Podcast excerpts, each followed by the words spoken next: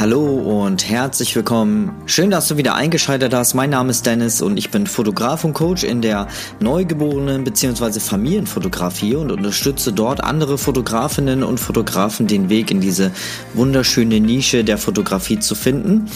Heute geht es um das Thema na, ich habe zwei Themen heute für dich. Einmal zum Thema Namensnennung und einmal habe ich noch mal ein paar Tipps für dich, wo du vielleicht dein äh, passendes Logo dafür bekommst, weil das glaube ich sehr gut ineinander übergeht. Und ja, ich muss tatsächlich sagen, ich habe die Frage ähm, schon vor längerem per E-Mail mal bekommen und ähm, ja, jetzt habe ich tatsächlich mal ein bisschen Gedanken dazu ähm, und mein erster Gedanke ist total schwierig. Ähm, es ist sau schwierig, muss ich ehrlich sagen, ähm, passenden Namen für sich zu finden. Klar, man möchte sich ein bisschen ähm, hervorstechen von den, also abheben von den anderen Fotografen und es ist ja, ja, die meisten haben ja einfach ihren Vor- und Nachnamen und dann heißt es meistens, äh, ach, Maria Müller Photography oder in meinem Fall wäre es jetzt Dennis Hebel Photography oder Dennis Hebel Fotografie ähm, Dennis Hebel Arts oder keine Ahnung, sowas in der Art. Äh, früher hatte ich, glaube ich, auch mal Dennis Hebel Fotografie. Ähm, aber das ist natürlich, so nennen sie sich alle da draußen, ganz klar. Aber ich muss immer noch sagen, bevor ihr da irgendeinen so Namen habt, der eventuell das Ganze ins Lustige zieht, also bitte nicht sowas wie äh, Knipse Katze oder äh, ähm, Knipskiste oder Fotokiste. Ah, das ist immer kann man machen natürlich in der Region, äh, weil man so ein bisschen verspielter sein möchte und ähm, so rein in die Kinderfotografie gehen will. Da kann man so einen Namen gut nutzen, aber jetzt so rein in der, ja, wenn du so auch so Newborn mit reinnimmst, dann solltest du äh, deinen Namen, deinen Studionamen, deinen Fotografienamen nicht belustigen. Also so äh, knipsen geht schon mal, glaube ich, gar nicht. Aber ich glaube, da sind wir uns alle einig. Ja, aber bevor dir nun tatsächlich überhaupt nichts einfällt, ähm, dann nutz lieber tatsächlich deinen Vor- und Nachnamen mit in Verbindung mit Photography, mit Design zum Beispiel.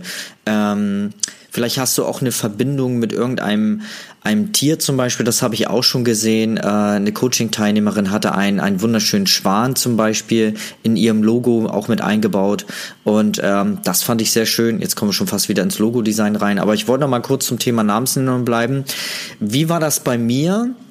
ich hatte irgendwie immer den Namen Little im Kopf und da fehlte mir aber irgendwas zu. Und irgendeiner sagte mal, oh, sowas wie, ich, das war eine Fotografin, eine Kollegin, ähm, die sagte, ähm, was mit Moments, Big Moments, glaube ich, und so. Und dann zack, machte das Klick und mir fiel der Name Little Moments ein. Und ähm, ja, das ist ein Name, der das, das sehr niedlich macht, aber auch gleich in Verbindung bringt mit Momenten.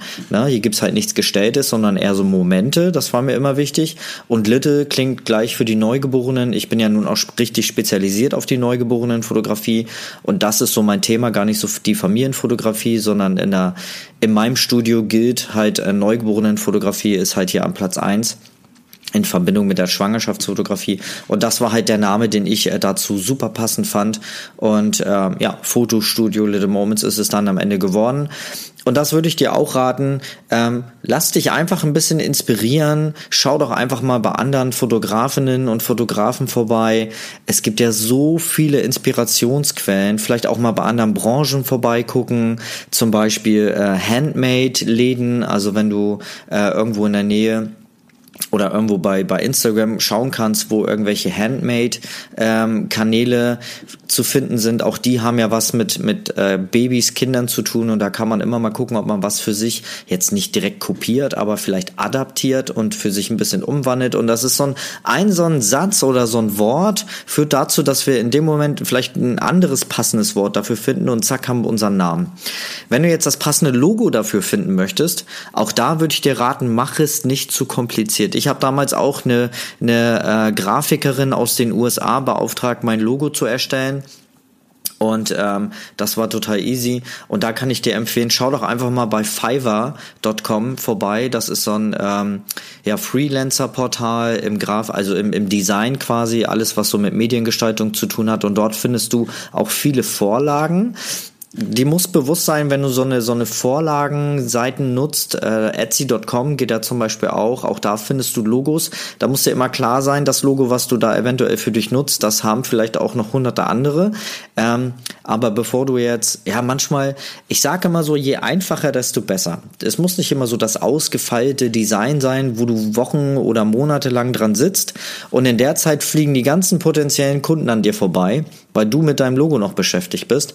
Also ich würde mal sagen, komm erstmal in die Umsetzung und ähm, fang erstmal ähm, normal an und ähm, nicht so ja überperfektionistisch jetzt äh, monatelang mit dem Logo-Design oder Corporate Design auseinandersetzen.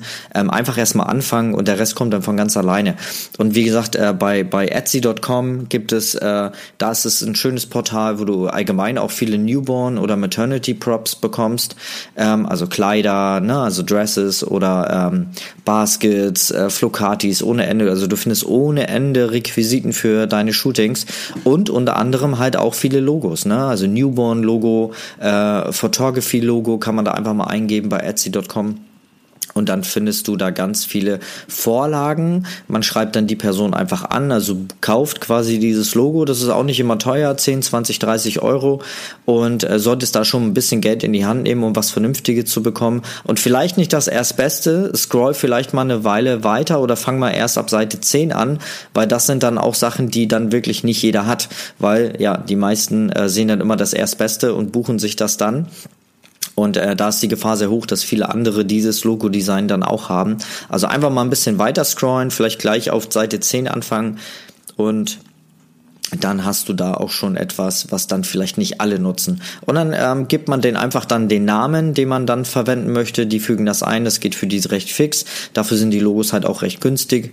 Und ähm, ja, wenn du ähm, da jetzt nicht so drauf stehst auf Logos, die vielleicht noch zehn andere Leute haben könnten, dann äh, schreib doch die Grafikerin doch einfach mal an und frag doch einfach mal unverbindlich nach oder die Grafiker, äh, den Grafiker meine ich, ähm, was dann ein individuelles Logo Logo kosten würde. Und ich denke, auch das wird nicht teurer als 100 Euro sein oder 100 Dollar. In dem Moment sind ja viele auch in, aus dem amerikanischen Markt dabei. Und warum nicht? Fragen kostet nichts, eine kurze E-Mail und vielleicht hat man da wirklich irgendwo Glück und findet dann Schnäppchen und dann hat man wirklich ein sehr individuelles Design. Also bevor du dich damit selber befasst ähm, und da äh, ohne Ende in Photoshop oder InDesign rumeierst und das Ganze monatelang dauert äh, und in der Zeit andere Fotografen schon äh, 30 Shootings abgegrast haben, weil du da immer noch mit deinem Logo in Gange bist, fang einfach an, seh zu, ähm, dass du erstmal in die Umsetzung kommst und dann ähm, kommt das der Rest dann auch von ganz alleine. Ja, vielen Dank, dass du zugehört hast. Lass gerne auch mal äh, eine Bewertung da. Ich würde mich mega freuen. Äh, so eine so eine Podcast-Plattform ist immer sehr einseitig, weil man selten das Feedback zurückbekommt. Du musst dir vorstellen, so bei Instagram und Co. Übrigens da ähm, findest du mich auch auf Instagram, wenn du etwas Persönlicheres von mir sehen möchtest oder auch mal die Fotografie, habe ich da ähm, den Kanal für dich, wo du da mal reinschnuppern kannst. Und äh, ja, auf Instagram ist es halt immer so, da bekommst du recht schnell Feedback. Also ich bekomme Feedback, bekomme Nachrichten von euch. Wir haben ganz viel Interaktion. Ich sehe die Kommentare und das hat man hier in so einem Podcast-Portal nun leider nicht.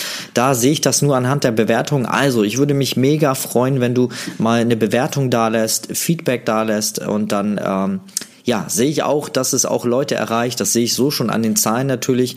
Ähm, aber dann sehe ich es auch nochmal mit einer Person dazu und bekomme da auch mal Feedback. Ähm, das würde mich sehr freuen, wenn du da mal ein paar Zeilen lässt. Das sind ein paar Minuten und hilfst damit ja auch anderen, diesen Podcast hier von mir auch besser zu bewerten, einzuschätzen und zu gucken, ob das was für sie ist. Ich wünsche dir eine schöne Woche. Bis zur nächsten Folge. Bis dann. Dein Coach Dennis. Hm, tschüss.